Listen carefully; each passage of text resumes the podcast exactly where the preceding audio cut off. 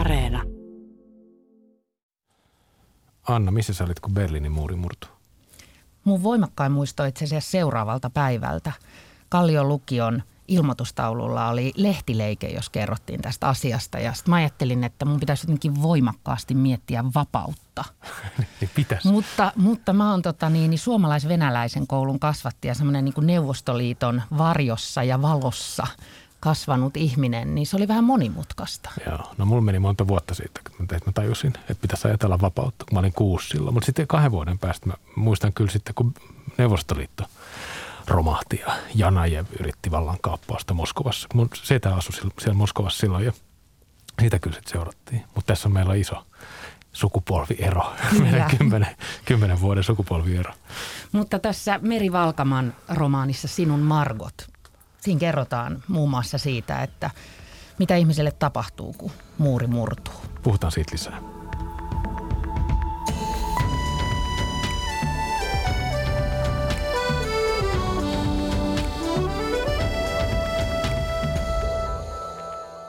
Tervetuloa Lukupiiri Tulusta et Kylmälään. Me halutaan avata täällä uusia maailmoja kirjojen kautta. Tämä lukupiiri on tarkoitettu kaikille niille, joita kiinnostaa hyvät kirjat, niin lukijoille kuin lukemisesta haaveilevillekin. Ja mä oon Anna Tulusto. Mä Pietari Kylmälä. Me luetaan täällä viikoittain kirjoja vakiovieraiden kanssa ja nyt minun ja Pietarin kanssa Sinun, Margot-romaanista on täällä keskustelemassa toimituspäällikkö Annaleena Jalava. Moi. Ja P R-toimiston pomo, onko se oikea termi?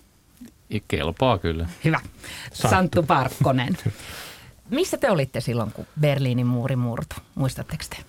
No, mä muistan itse asiassa hyvin. Mä olin Taivalkosken lukion pihalla välitunnilla ja mä en nyt tiedä, että meneekö tämä eksakt samalle päivälle, koska silloin internet ei ollut niin kuin sekunnin tarkkaa tiedonvälitystä, mutta meillä rupesi siitä mun koulukaverit puhumaan, että tämmöinen juttu niin kuin on menossa. Ja sitten mä muistan vielä historian opettaja Leif, terveisiä vaan hänelle, jos kuuntelee, niin tota, tuli sitten vahvistamaan, että näin on todellakin, että nyt elätte, kuulkaa nuoret, suuria aikoja. Ja, mm. ja siinä en kyllä osannut niin suuresti ajatella, mutta, mutta sitten pikkuhiljaa uutisia katsomalla ja muut se niin kuin iski tajuntaan. Me ollaan Anna-Leenan kanssa aivan samanikäisiä. Kyllä. Tämä on niin kuin lukio, lukion alku, kyllä, aikojen muistoja. Entäs Santtu? Mulla ei vahvaa muistikuvaa sitä hetkestä, missä juuri silloin olin. Mä olin kaksitoistavuotias, sen, sen mä tiedän ja tietysti koululainen siinä vaiheessa, mutta se mitä mä muistan niin oli se, että mä menin Berliiniin muutama kuukausi muurin murtumisen jälkeen ihan lomamatkalle ja, ja se oli erikoinen kokemus. En ole vastaavaa koskaan kokenut, koska se kaupunki kupli vielä siinä vaiheessa. Se eli sitä murrosta hyvin voimakkaasti. Se oli jo niin kuin avautunut, ihmiset meni. Muurin kappaleita siellä täällä, siellä hajotettiin vielä sitä muuria ja se näkyy monella tapaa ja se oli kyllä mieleenjäävä kokemus. Onko sulla muuria kotona?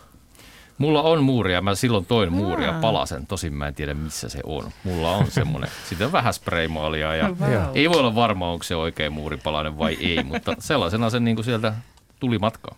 Mulla on muuten kotona semmoinen seinällä taulu, sitaateissa taulu, joka on muurista, mutta se on paksuja graffitimaalikerroksia. Jaa, okay. Se ei ole, se ei ole kivenjärkälle, vaan se on maalia. Aa. Tämä Meri Valkama, Sinun, Margot, romaani on ollut ihan valtava ilmiö jotenkin suomalaisessa kir- kirjallisessa elämässä viime kuukausina. Se voitti tietysti Hesarin esikoiskirjapalkinnon ja siitä puhuttu jotenkin tosi paljon. Mä en ole, toisaalta en ole myöskään lukenut suomalaisessa kirjallisuudessa niin kuin D D R:stä näin isoa ö, kirjaa. Tämä kertoo Viljasta, joka on viettänyt lapsuutensa kahdeksankymmentäluvun jaetussa Berliinissä suomalaisen perheensä kanssa. Ja muurin murtumisen jälkeen perhe palaa Suomeen ja, ja Viljan vanhemmat eroaa. Tämä kirjan aikajänne on kahdeksankymmentäluvulta suunnilleen nykypäivään. Ja sitten kun tämä Viljan isä kuolee, niin hänen jäämistöstään löytyy nippukirjeitä mystisiltä Margotilta. Ja Vilja on ollut tälle Margotille selvästi hyvin läheinen, mutta Vilja itsellään ei ole tästä naisesta mitään muistikuvia. Vilja alkaa sitten selvittää oman lapsuutensa tapahtumia ja jotenkin Viljan oma lapsuus ja sitten se D D R-valtiona on kumpikin joutuneet unohduksiin. Tykkäsittekö te tästä romaanista, Santtu ja Annaleena? No kyllä, mä pidin tästä ihan valtavasti. Siis varsinkin nyt kun mä palasin tähän ensilukemisen jälkeen tätä pohjustaakseni, niin mulle tuli sellainen olo, että, että niin kuin hyvänen aika, että näin suuret tapahtumat, kun tässä on, pilkkoutuu kuitenkin pienelle mikrotasolle ja ihmisen elämään. Ja se puhutteli mua ihan tavattomasti ärsyttävistä faktoreista huolimatta, joista myöhemmin vaahtoan. Niin kuin hyvässä kirjallisuudessa aina on. Aivan, ärsytti tavattomasti. Joo. Entäs, mikä sun eka fiilis oli tästä? No mä rakastuin kyllä tuohon maailmaan ihan totaalisesti ja, ja pidin kirjasta aivan valtavasti.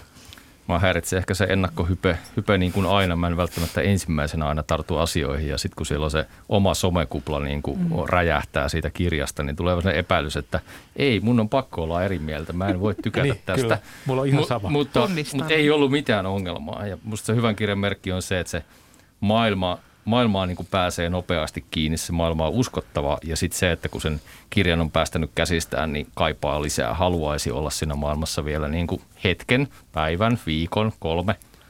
Joo. Kyllä tunnistan. viisisataaviisikymmentä-sivuinen romaani, joka olisi tavallaan voinut vielä jatkua. Kyllä. Meri Valkama kyllä tosiaan tietää, mistä, mistä hän kirjoittaa. Sä puhuit, Santtu, siitä uskottavuudesta. Hän on itse asunut päiväkoti-ikäisenä kahdeksankymmentäluvun puolivälissä Berliinissä ja sitten opiskellutkin siellä kaksituhattakymmenluvulla. Ammatiltaan toimittaja ja tämä on tosiaan esikoisromaani. Yksi Valkaman oma kimmoke tämän romaanin kirjoittamiselle oli havainto siitä, että virallisen historian kirjoituksen kuva Itä-Saksasta on ollut jotenkin muu kuin se kuva, minkä hänen tapaamansa ihmiset Itä-Berliinissä ja Berliinissä sitten on hänelle kertoneet. Ja hän on tuntenut jopa jotenkin surua tästä ristiriidasta.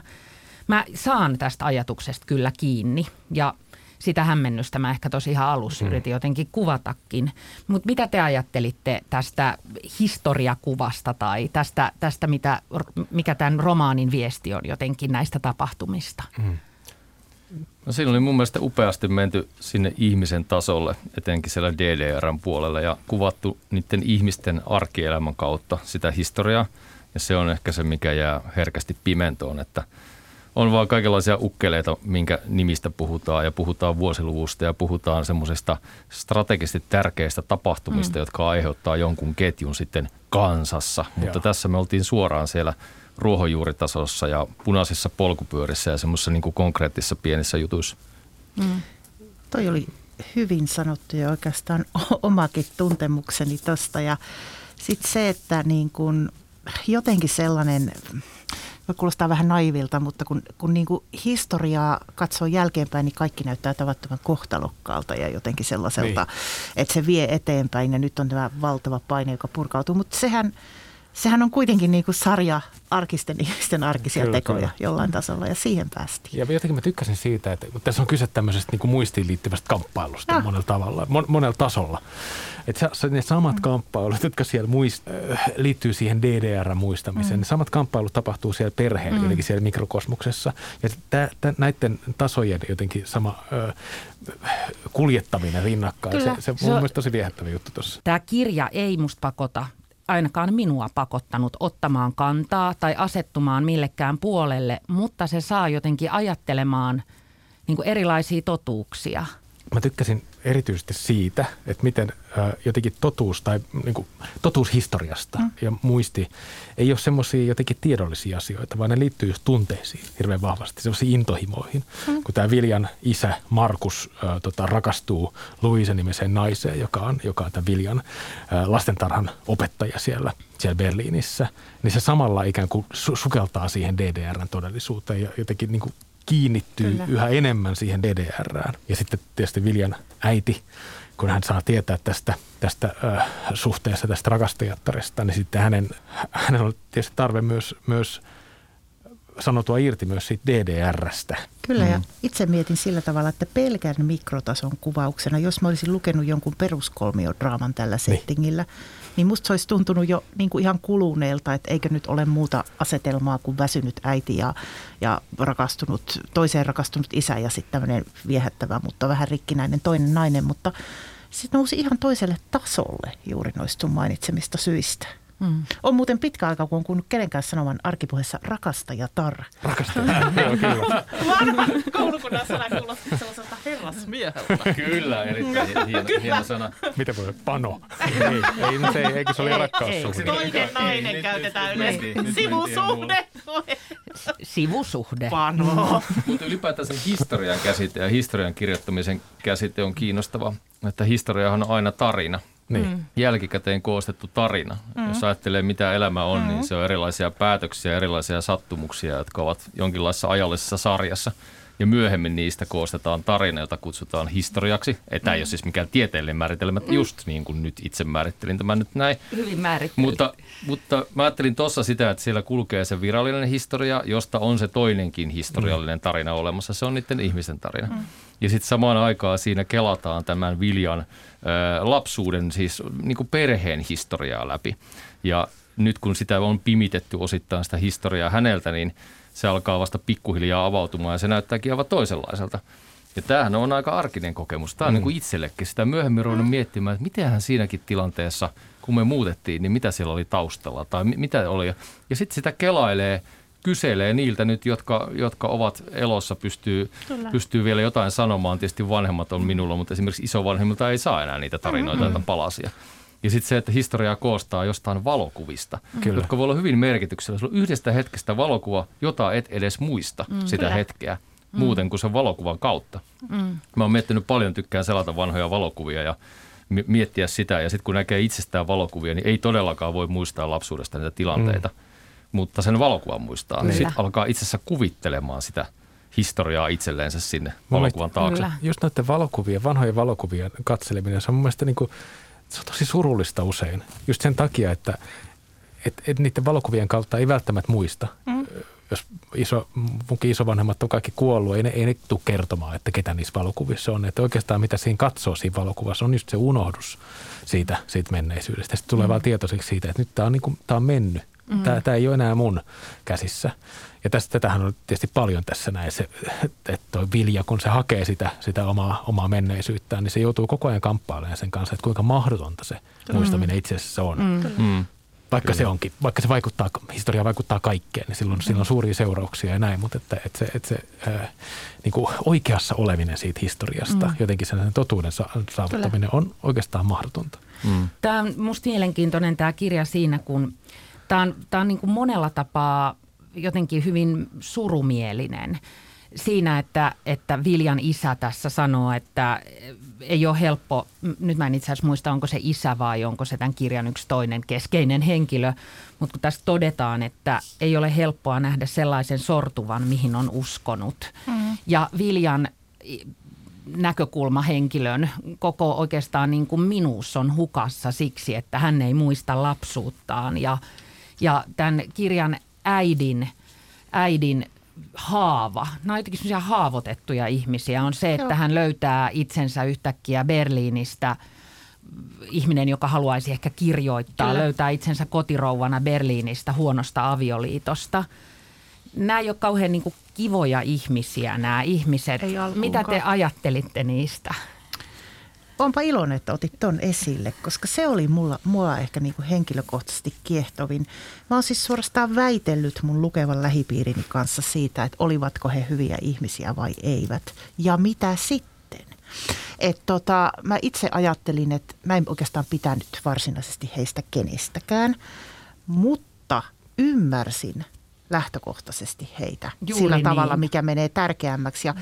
mä itse asiassa kuuntelin eilen tämän kirjailijan Meri Valkaman haastattelun. Hän oli tuolla Eevan kirjapiirissä puhumassa ja sanoi sitten hyvin niin, että hän olisi välillä halunnut kirjoittaa ne jotenkin paremmin selviäviksi tai fiksummiksi, mutta onneksi hän ei niin kuin tehnyt niin. Koska siinä epätäydellisyydessä ja rikkinäisyydessä ja siinä, että mm. no ethän sä voit tehdä tuolla tavalla. Tai ootpa ärsyttävä. Mm. Ja just meni mun ihon alle. Mm. Mm. Kyllä, samaa mieltä, samaa mieltä, että eivät mukavia henkilöitä olleet, eivätkä he tehneet mukavia tekoja. Ja tuossa olisi periaatteessa ainekset kaikkia aikoja niin kuin rakkaustarinaksi. Mm. Sehän siinä oli niin kuin kie- kiehtovaa, mm. mutta sitten samaan aikaan sitä rakkaustarinaa teilattiin toisaalta, kun ne ihmiset oli vähän epämiellyttäviä. Kyllä, näin on. Joo.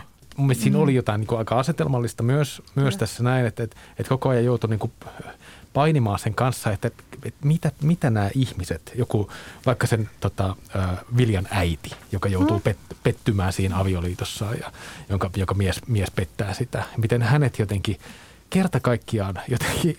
Äh, hänet viedään niin kuin kaikki ja se, siinä romaanin maailmassa siinä ei ole mitään ymmärrystä hänen omia valintojaan kohtaan. Se Vilja niin kuin hylkää sen ja se mies hylkää sen ja kaverit hylkää. Se on, se on ihan yksin jotenkin ja se on ihan paska. Sua. Se on ihan paska. Ihmispolo. Jotenkin niin. Semmoinen. Ja mä, mulla kävi vähän, se oli ainoa sellainen, että et, et sitä mulla kävi kerta kaikkiaan saa sääliksi.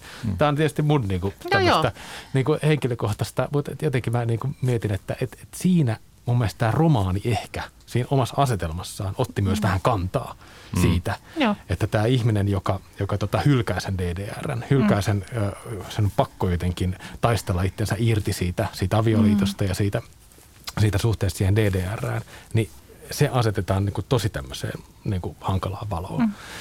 Luitteko te noin voimakkaasti sen äidin hahmon, kun Pietari on lukenut? En mä lukenut sitä noin voimakkaasti, mm. mutta tottahan toi on. Kyllähän hän aika poloinen itse asiassa aika, aika sääliksi käy, jos niin. taas ajattelee noin, että hänellä tähän vietiin mm. siis kaikki. Mm. Muut sai ehkä siinä mm. tilanteessa jotakin. Mm. Ö, syntyy kahden ihmisen välille uusi rakkaustarina, joka tietysti on kiehtovaa, vaikka silloin surullinen tausta, että mm. silloin samaan aikaan petetään toista ja joudutaan mm. salailemaan. Niin, tää isä ja, ja tää, ehkä tää. Viljakin sai siitä suhteesta jotain. Oli, mm. oli hienoja, hienoja kesiä. Kesiä siellä tota maalla ja mm. varmasti siellä on ollut hienoja hetkiä, saa semmoista lämpöä ja turvaa siitä toisesta, toisesta äidistä. Mutta että mitä se että sai tämä petetty, jonka kaikki hylkäsivät, joka joutuu hylkäämään D D R:n? Ei me, juuri mitään. Mm. Mennään siihen toiseen äitiin, nyt kun sä sanoit. Sehän on yksi tämän kirjan semmoinen tosi monia lukijoita häirinnyt ja kiusannut asia. Tässä tarinassa siis tapahtuu niin, että Viljan isä rakastuu toiseen naiseen ja tälle naiselle, Luiselle, eli Margotille. Mm. Tämä D D R-läisittäin hänellä on tämmöinen salanimi, joka käy esille sitten, käy ilmi kirjeissä. Niin Luise kiintyy tosi voimakkaasti tämän rakastamansa miehen lapseen. Ja moni on sanonut, että se nimenomaan vie toiselta naiselta sen lapsen. Ajattelitteko te, herättikö tämä teistä tosi voimakkaita tunteita, tämä kuvio? Herätti. Mä mietin sitä todella paljon. Ja tämä Luisan jossain vaiheessa pyyti Viljaa kutsumaan häntä muttiksi, mm. joka Kyllä. on äiti käytännössä. Äiskä. Äiskä. Ja, ja kyllähän se sellaista oli, että yleensä jos on tollainen tilanne, niin siinä kuitenkin luodaan siihen lapseen rinnakka, rinnakkainen suhde. Nyt mm. pyrittiin korvaamaan se äiti mm. ja niin kuin näyttelemään perhettä, mm. perhettä sillä kolmikolla, mikä oli, ja sulkemaan muut ulkopuolelle. Se mm. oli vähän häiritsevää. Mm. Ei ehkä tervettäkään. Joo. Joo, eihän se varsinaisesti tämmöisten terveiden ihmissuhteiden oppikirjasta kyllä ollut. Ja tota, olihan se sellainen niin kuin, mä, mä kyllä niin kuin kans mietin, se oli yksi niistä kohdista, jossa mä toistuvasti mietin sitä, että ethän sä voit tehdä noin. Mm. Mutta sitten jollakin tapaa, ei siksi, että mä olisin sitä pitänyt sen paremmin oikeassa elämässä kuin, kuin romaanimaailmassakaan oikeana tai viisaana tai, tai mitenkään semmoisena fiksuna tekona. Mutta jotenkin mä ymmärsin sen alalleen. Ehkä se, mistä se kumpusi hänen mm. omista traagisista kokemuksistaan ja sillä tavalla, että, että ihmiset tekevät näköjään, tai mulle tuli vaan siitä mieleen, että, että mä mietin vaan koko ajan, miten tästä selviää, mit, mitä tähän vielä liittyy, mihin, mm. miten pitkälle tuo nainen mm. menee. Että mua, mua niin kuin semmoisella pelokkaalla tavalla vähän kiehtoi se mm. juoni siinä. Kyllä se oli mun mielestä ihan psykologisesti ihan mm. niin uskottava jollain mm, tavalla. Ja, ja sitten kun koko ajan mun, mun luennassa koko ajan se semmoinen niin poliittis-yhteiskunnallis-historiallinen taso ja sitten tämä sosiaalinen mm. perhe, niin kuin draama, ne kulkee yhdessä, niin tietysti se korostaa myös sitä niiden kahden totuuden eroa. Sepä. Että se, että, mm. että, että Vilja ja, ja sitten Viljan isä mm. ja, ja sitten tämä uusi äiti, tämä Luise, että mm. ne kokee suurta yhteyttä tois, toisiinsa ja suurta rakkautta. Ja sitten se äiti, o, Viljan oikea biologinen äiti, joka tota, jää sitten niin ulkopuolelle, kokee, kokee tietysti pelkästään pettymystä ja, ja vierautta siitä, mm. siitä suhteesta. Että se, se, on, että se, se, se ei voisi olla isompi se rako näiden Kyllä. kahden jotenkin tämmöisen ää, totuuden välillä. Mm. Psykologisesti se oli mun niin. mielestä uskottava, Joo. mutta sitten kun se ase- asettuu mm. koko ajan mun luennassa tähän, tähän niin. ison, ison semmoiseen vähän niin kuin asetelmaan, Joo, mä... että tässä kuvitetaan tätä historiakamppailua, tätä kamppailua muistista. Ja siinä, siinä, mä... siinä kamppailussa niin.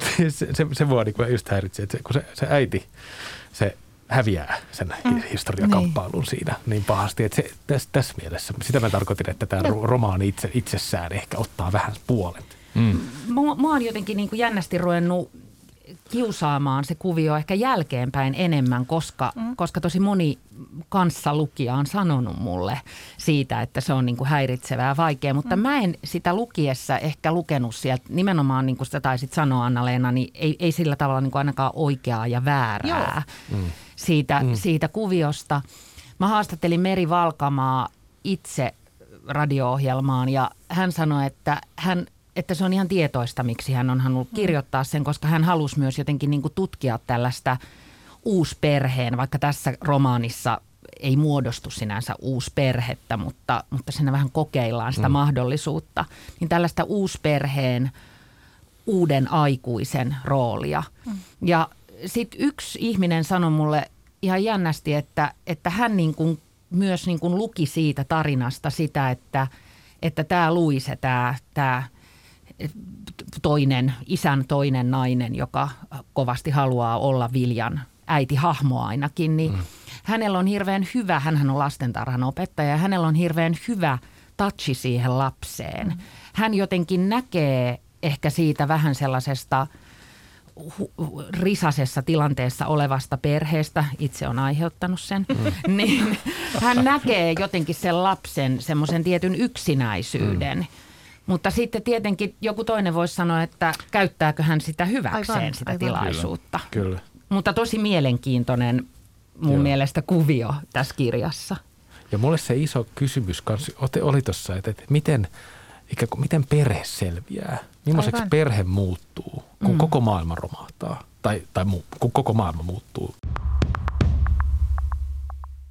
Me puhutaan hirveän isoista asioista ja aika dramaattisista asioista, ideologiasta, romahduksesta, perheen hajoamisesta, pettämisestä. Mutta mulle tuli vaan mieleen, kun mä kuuntelin teitä ja jotenkin katsoin teidän silmiänne näiden maskien, jotka meillä vielä tässä on, maskien yläpuolelta. Niin oliko teil, teidän mielestä tässä kirjassa mitään huumoria? Ei aina pakko no. olla, mutta kun mä yhtäkkiä tajusin, hmm. että musta ehkä oli. Oliko? Mä en äkkiseltään tajua, että missä kohtaa. Saattaa varmasti ollakin. En mäkään nyt osaa sitä sanoa. Tää, tää voi liittyä mun ikään on. Myös, kun mä oon seitsemänkymmentäluvun alussa syntynyt ihminen ja jonkinlaisessa ilmapiirissä kasvanut lapsi, niin mua jotenkin niin kuin nauratti siinä muutamat sellaiset niin kuin tämmöiset vakavat aatteeseen liittyvät kelat.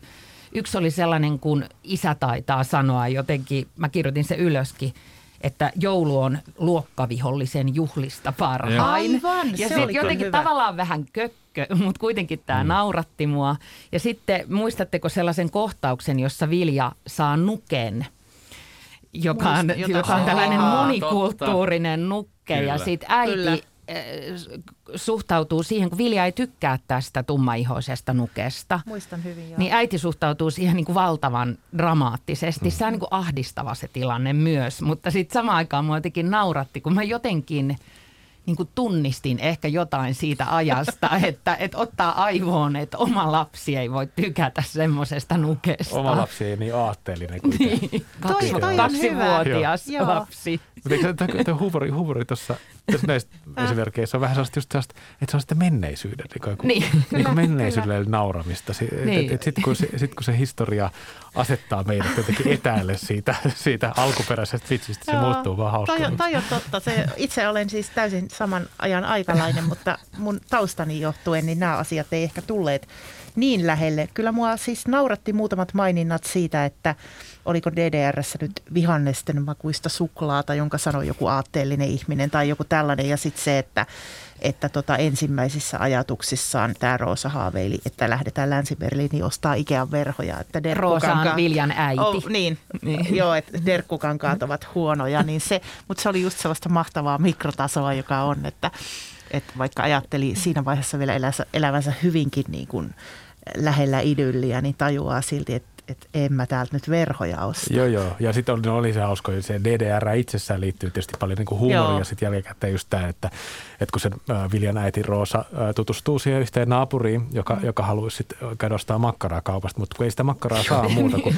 muuta kuin länsipornolla. Kyllä. Niin sitten sit, sit syntyi ihan hauska. Hauska se oli hauska, se oli hauska tarina. Ja mä, mä en tajunnut, että esimerkiksi tällainen kuin pornon saatavuus on ollut kiinni siitä, mm. että kummalla puolella muuria ollaan, koska ai niin, internet ei ollut. Niin, mm. niin. Kyllä. No totta. Tästä Margotista. Miksi mä ensin ajatus, että miksi menee nettiin? Aikaa ennen internetiä ja älykännyköitä. Kyllä. Pitäisi toi muistaa. Mä oon sitä elänyt ison osa elämääni ilman internettiä, mikä huvittaa aina tuntemaani nuorisoa. No mutta niin kuin Pietari sanoi tässä alussa, niin tästä kirjasta Sinun Margot on tullut valtava ilmiö. Se on niin kuin syyskuun lopussa ilmestyi, syyskuun kaksituhattakaksikymmentäyksi lopussa ilmestyi ja se on ollut, se on edelleen kirjaston lainatuimpien mm. listalla ja meidän Lukupiiri Tulusto et Kylmälän Instagram-tilillä se äänestettiin meidän maaliskuun verkkolukupiirin, joka on tämmöinen, johon muutkin lukijat kuin me tässä, niin saavat osallistua, niin se äänestettiin kirjaksi siellä ja Meri Valkama tulee itse juttelemaan siitä. Mistä johtuu? No mulla on se parikin teoriaa. Mä mietin tätä oikeastaan jo etukäteenkin vähän, että mistä se kirjan suosio johtuu. Ja me ollaan eletty semmoista Berliinin huumaa tässä jo mm. vuosia. Ja meille on aika paljon kerrottu Berliinin hienouksista ja, ja siitä, minkälainen paikka se on ja mitä mahdollisuuksia se tarjoaa. Se on vähän kuin Amerikka oli aikoinaan suomalaisille. Ja sitten meillä on lähihistoriassa kuitenkin toi Neuvostoliiton muuttuminen Venäjäksi. Ja mm-hmm. aika moni suomalainen on ollut siinä jollakin lailla osallisena. Ja tässä on ehkä vähän eri sukupolvet, jotka katsovat näitä asioita. Mulla on se rikkaus omassa historiassa, että mä oon saanut elää sekä Saksojen murtumisen tavallaan hyvin läheltä, että sitten on Neuvostoliiton Venäjän murtumisen.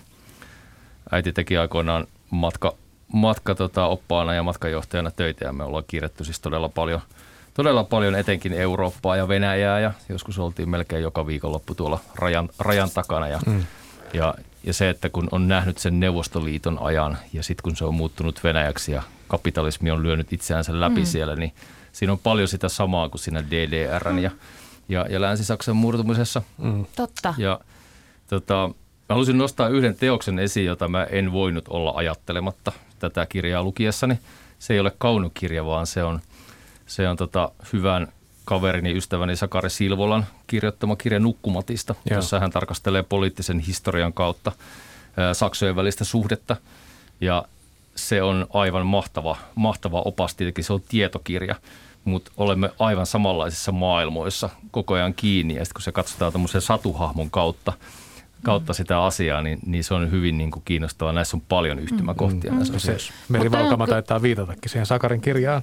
Tuossa lähdeluettelossa, mikä tuolla kirjan lopussa on. Mutta mut tämä on musta mielenkiintoinen, kun tällä kirjalla oli niin kun selvästi imua jo ennen kuin ihmiset oli ehtineet lukea sen. Ja ne on niin kun just mm. jotkut Kyllä. tällaiset syyt, että tarve selvittää jotain, joka on aika lähellä omaa elämää ja jotain tällaista. Mutta sitten, sitten mitä sen jälkeen tapahtuu, kun mun Instagram-story on niin kuin täynnä ollut Margottia viime syyskuusta asti. Mm. Sama. Että sitten tämä on myös, tähän ei kauhean vaikea tämä kirja. Tässä on tämä tämmöinen arvoitus, jota selvitetään. On rakkaustarina, petos, mm. tunteita. Aika vetävä juoni. Vetävä juoni. Joo, tätä niin. on help- sillain helppo niin. lukea. Niin. Joo. Että tässä ei ole esimerkiksi suunnattoman pitkiä tajunnanvirtajaksoja mm. tai mitään erikoista rakennetta tai muuta. Mm. Tämä on todella hyvä lukuromaani. Niin, mm. joo.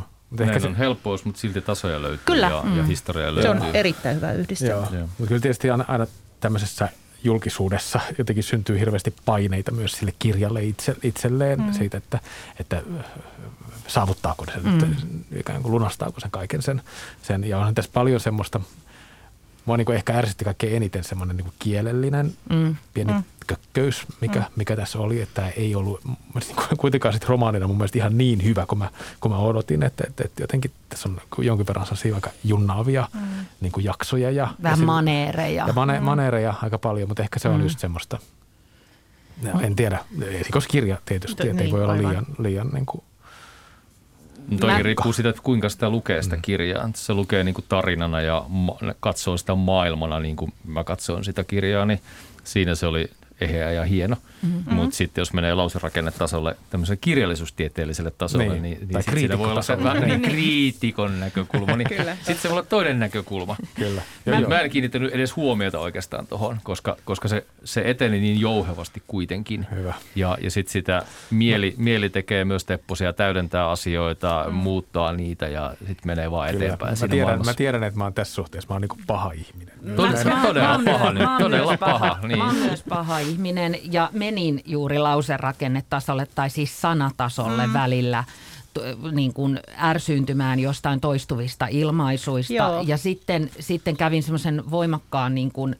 keskustelun y- päänsi, pääni sisällä, että tämä ei ole Meri Valkaman vika, että tässä toistuu tämä tietty ilmaisu niin usein, vaan kustannustoimittajien olisi pitänyt huomata tämän, mutta tämän kaiken teutaroinnin kuitenkin voitti jotenkin se imu. Kyllä. Kyllä. Kyllä. Se maailma, ihmiset. Ja, ja tämä kokonaisuus on niin hallittu, että jos siellä niitä muutamaan kielikuvaan itsekin kompastuin on, niin se on helppo antaa anteeksi.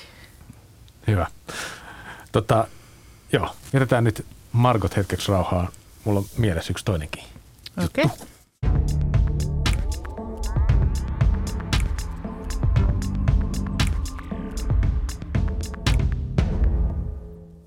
Oletko seurannut olympialaisia? Jonkun verran. Sillain vähän. Mulla sanotaan, että kaikki on silleen, että en mä nyt niitä. En mä, Kiinassa en mä... on ihmisoikeusrikkomuksia, no, että en varsin, varmasti seuraa, mutta kaikki, kaikki katsoo hiihtoa. Mäkin olen katsonut. Mä oon altistunut. Joo. Mua jotenkin naurattaa ihan hirveästi, kuinka kliseisiä ne niin kuin, niin kuin urheiluselostukset on. Mm. Et se, et se, et se, nyt mä oon niin kuin, tää, ehkä tämä mun niin kuin huonous ihmisenä muuttuu niinku arvoksi siinä, kun, kun menee niinku lausetasolle noista, noissa urheiluselostuksissa. Mun mielestä se on ihan sellaista... Luet niinku, niitä kuin Margotia. Se on ihan siis semmoista niinku sketsiviihdettä. Okei. Okay. mä, mä oon, mä oon niinku Pietarin kanssa tää paha ihminen, koska mä saan siis allergiaa. Mulla tulee niinku semmosia, semmosia niin kuin, no siihen, että mä vääntelehdin, kun mä kuuntelen välillä urheiluselostusta tai ennen kaikkea... Tämmöisiä niin esimerkiksi urheiluruudun, tämän meidän talon hienon ohjelman joitain spiikkejä. Saanko mä tota niin, niin yrittää esittää teille? Koska mä, mä, oon littero, mä oon litteroinut yhden pätkän. Eikö tämä pitää olla kirjallisuusohjelma? Niin, tämä liittyy kieleen. Tämä liittyy kieleen sitä, paitsi mä en lue nyt sitä loppuun, mutta tämäkin pätkä loppui sanoihin, että niin, että heilahti. Ja sehän on siis tota, viittaus tuntemattomaan sotilaaseen. Mm. Mutta mä, mä yritän. Urheilustudio, ihanaa. Tänään oli Iivo Niskasella rankka päivä, mutta uran kolmas olympiamitali maistuu hyvältä. Käsikirjoitus meni tällä kertaa niin, että perinteisen osuudella Niskanen lämmitteli konetta kaksitoista minuuttia, eli noin yhden Cooperin testin verran, siirtyi sitten kärkeen ja löi kaasua koneeseen. Venäläinen Bolshunov ei ollut aivan hereillä, mutta nappasi eron kiinni nopeasti. Siinä sitten ottivat toisistaan mittaa Siperian karhu ja Niskasen Iivo. Y Y A-sopimuksella mentiin ja molemmat toimivat vuorollaan vetojuhtina. Silloin on kotona silleen, että ei voi tollailla puhua, mutta sitten samaan mä aikaan... Mä Meri Valkaman romaania nyt täällä... Tiedätkö, mikä musta olisi hirveän sama, hauskaa? Niin, sano. Että jos joku kirjallisuustoimittaja juontaisi urheiluruutua. No nimenomaan. Siellähän on ilmassa kiihkoa kuin... Seitsemän veljeksen. Mutta tiedätkö, mitä mä pelkään? Niin. Että niin ei tapahtuisi, niin. Vaan onko yhtäkään kulttuurijuttua jotenkin, mehän puhutaan täällä jotenkin varmaan ihan tylsästi. Niin, ja sanotaan koko ajan niin kuin ja, ja puhutaan jotenkin latteesti. Urheiluutisista. Mm. Käytään termejä, Mut, mitä kukaan ei ymmärrä. Mutta välillä sitten ärsyttävästi. Muut kuin ne kirjallisuuden tutkijat. Toi, toi on kyllä totta. Mutta entäs se kääntää toisinpäin? No. Entäs kulttuuri-ihmiset rupesivat, ei kun, to, niin kun siis urheilu-ihmiset rupesivat juontamaan kulttuuria. Mä näen sanat sekaisin. M- miltä, se, miltä se, miettikää, jos me käännettäisiin toi Margottiin nyt. Kyllä. Me kuvaltaan sitä kirjaa samoin sanoin. Joo. Se olisi ihan mahtavaa. Joo. Mutta näin entisenä toimittajana olen siis kiinnittänyt ennenkin huomiota urheilutoimittajien aivan omalaatuiseen tapaan oma, niin kuin kert- kertoa asioista.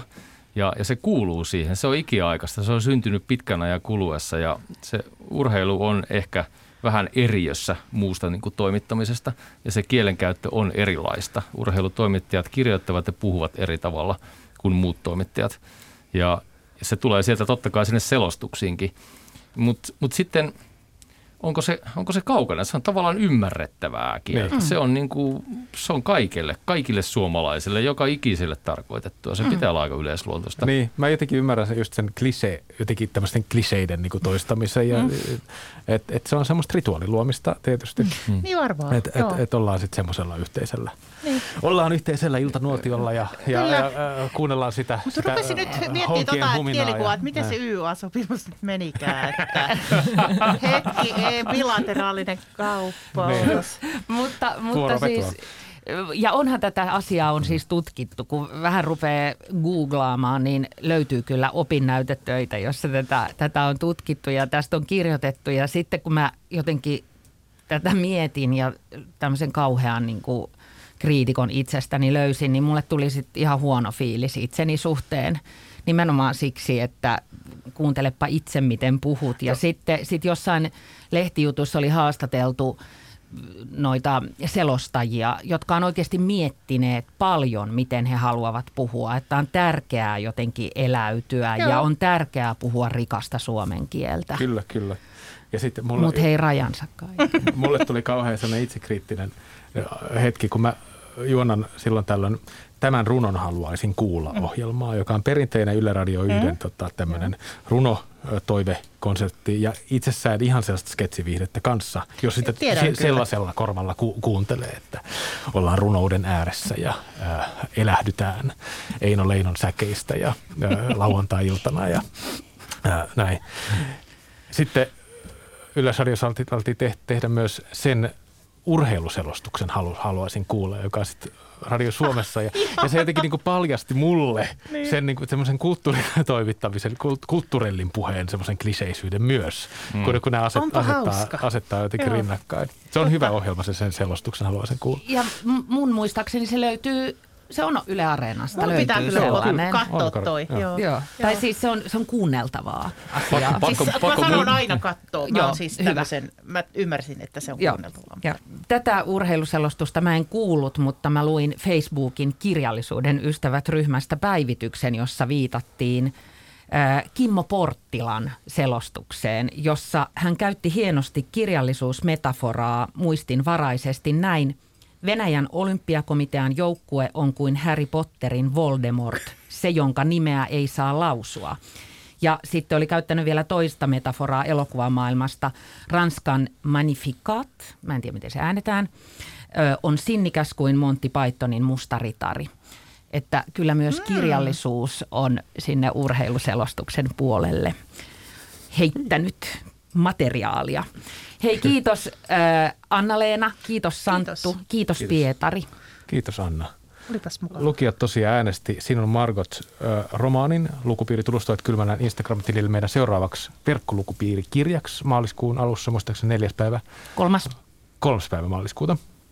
Äh, eli se tarkoittaa sitä, että meidän lisäksi myös muut lukijat ja siitä kiinnostuneet pääsee keskustelemaan meidän ja, ja tota, Meri Valkaman kanssa tästä, tästä teoksesta. Eli mukaan, mukaan juttelemaan sinne. Ensi viikolla käsitellään Lukupiirissä Maisku Myllymäen. Sekin on muuten esikoisromaani Holi. Moikka. Moi.